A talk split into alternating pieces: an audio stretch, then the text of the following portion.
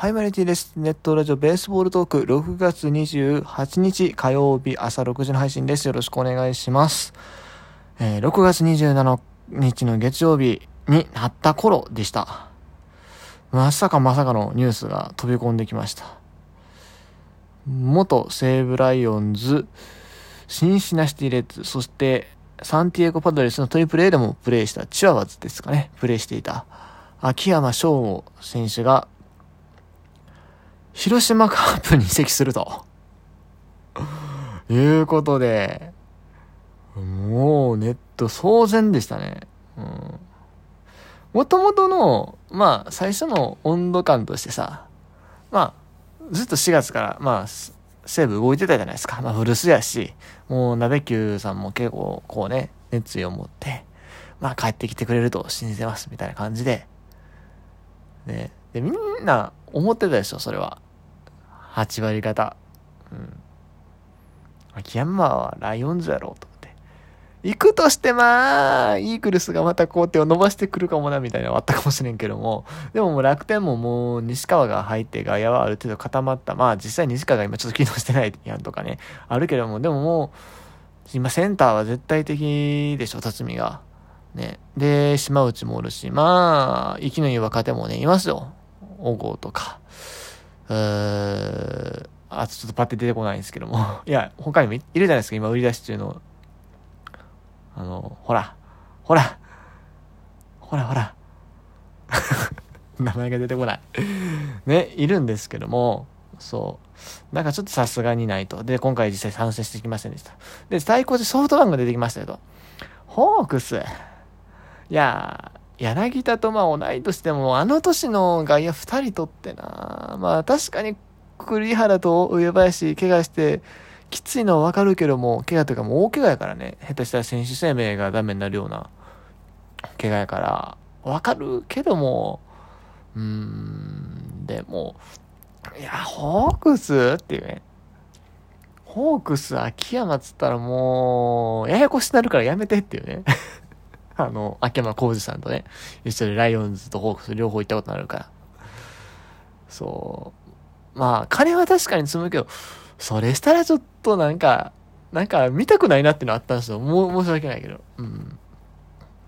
で、そこでね、僕個人的にやっぱ阪神行ってほしいなと思ってたんですけど、阪神は行かず。で、よく言われてた横須賀出身やからね、ベイスターズが動くんちゃうかと。でもベイスターズも、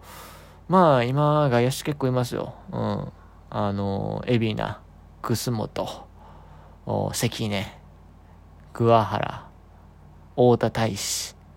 オースって怪我してるけどね、外、佐野。ここではさすがに入らへん。去年太田取ってなかったワンチャンあったかもしんないけども、でもさすがに今の陣容でね、いかんでしょと、思ってました。サッカーのカープが手を挙げると。なんでやと。でもちょっと不気味な感じがしましたね。手上げるんやっていう。カープがこういうのに参戦するのって多分内川以来でして、内川の時は FA ですね。で、その前だと石井拓郎の自由契約の時とか取ったりはしてますが、基本的にFA とか外国人、外国人は取るけども外国人もそんなにお金かけへんし、あと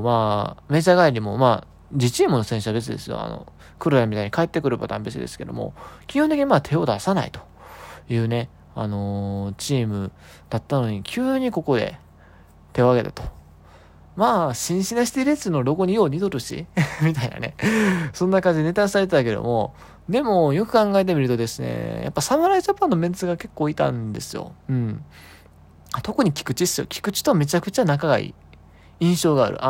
侍ジャパンの映画とか見てもらったら分かるんですけど、結構絡んでた記憶があって、それこそ、ね、2019年プレミア12で、練習試合中に秋山が確か怪我して、離脱してしまうんですけども、それを特に気にして、で、それ、気にしてたのが菊池やった印象がありますね。ユニフォーム飾ったり、あと、エンジンとかに秋山読んだりしてたのもあれ菊池が中心やったかな。ちゃんと覚えてないんですけども。すごくそこの中の良さっていうのは、見えてたので、その辺がもしかしたらあったりしたのかなとも思いつつ、でもさすがにライオンズっしょと思ってたんですけども、カーブでしたね。面白いねおもろいねほんま。まあでもね、契約見たらね納得なんですわ。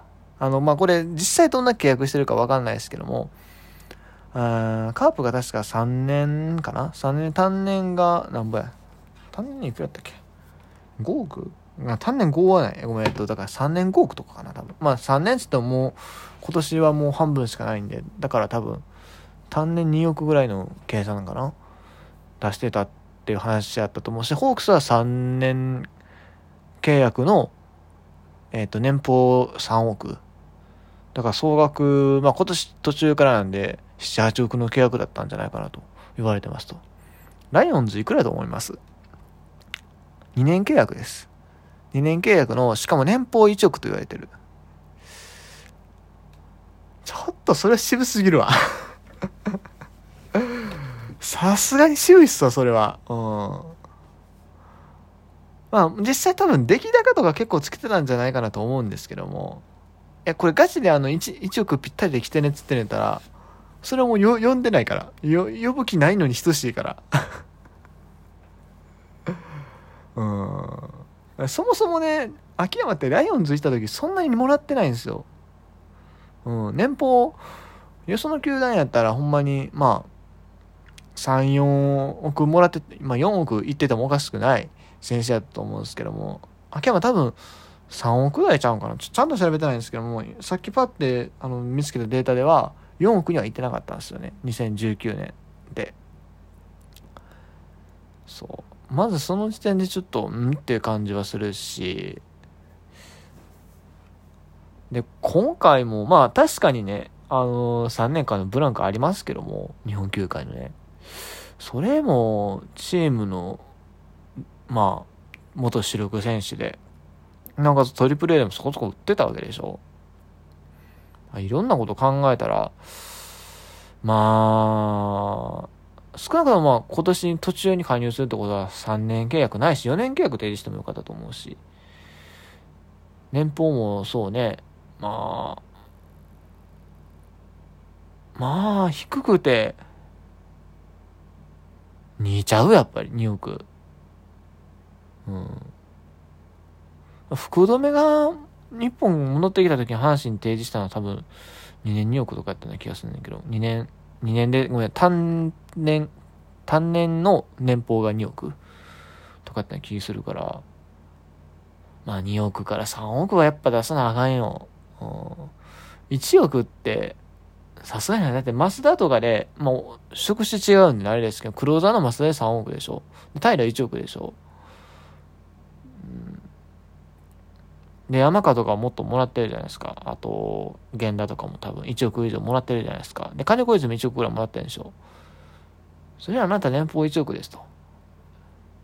それはないわって話になるよな。契約年数の面でも年俸の面でももうちょっと頑張らなあかんかったと思うわ。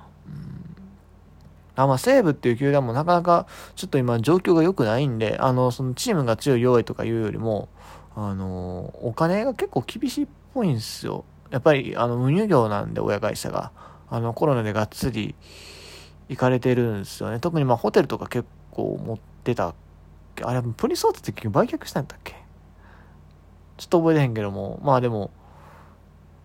結構厳しいんですよ。西武鉄道は。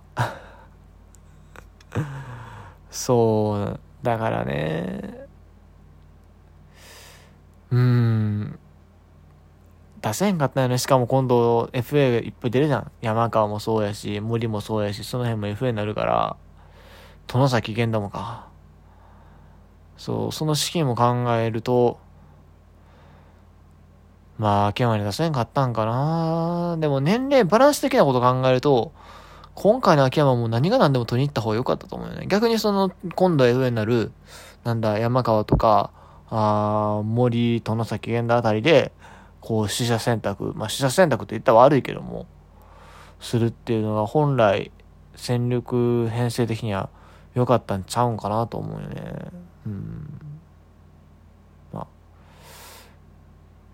もうでももう決まっちゃったことなんでしゃあないですけども、もうでもあれ聞けへんよな、あの秋山決めてくれ全力で戦えがもう聞けなくなるんで、まあもう聞けてなかったんですけども、いよいよほんまに聞けへんくなるんやなと、日本に戻ってきてもカープに行ったら残念やなと思いつつね、まあ別に応援が全てではないんですけども、結構好きやったんですけどあの曲ね中間して、まあ、ここからカープがどうなるかですよね。個人的に思うのは笹岡さんが秋山も我慢できるのかなって、やっぱり日本球界戻ってきてすぐ適応できる選手は少ないんで、そうその最適応期間どんだけ待てんのかなと思ったりね、僕あんま笹岡さんは評価できる監督だと思ってないんでその辺があれだったりするんですが、はい、まあでも、まあ、プロ野球としては面白い展開になったんじゃないかなと思います。ただまあね、僕阪神ファンなんで阪神目線で言うとちょっとしんどいぞと思ったりもしなくはないんですが、そう結局阪神チェンの開けた枠どうすんねんと、わざわざ開けて何もせえへんのか、秋山行くんちゃうんかいってところでね、まあ、そこら辺ねどうなんやろっていう予想というかね、予想も絡めてですね、実は今日公開のタイガースキャストでね喋ってるんでぜひ聞いてください。はい、みこしば会なんですけどちょっと変則的で今回は火曜日のアップロードになってるんでね、ぜひね、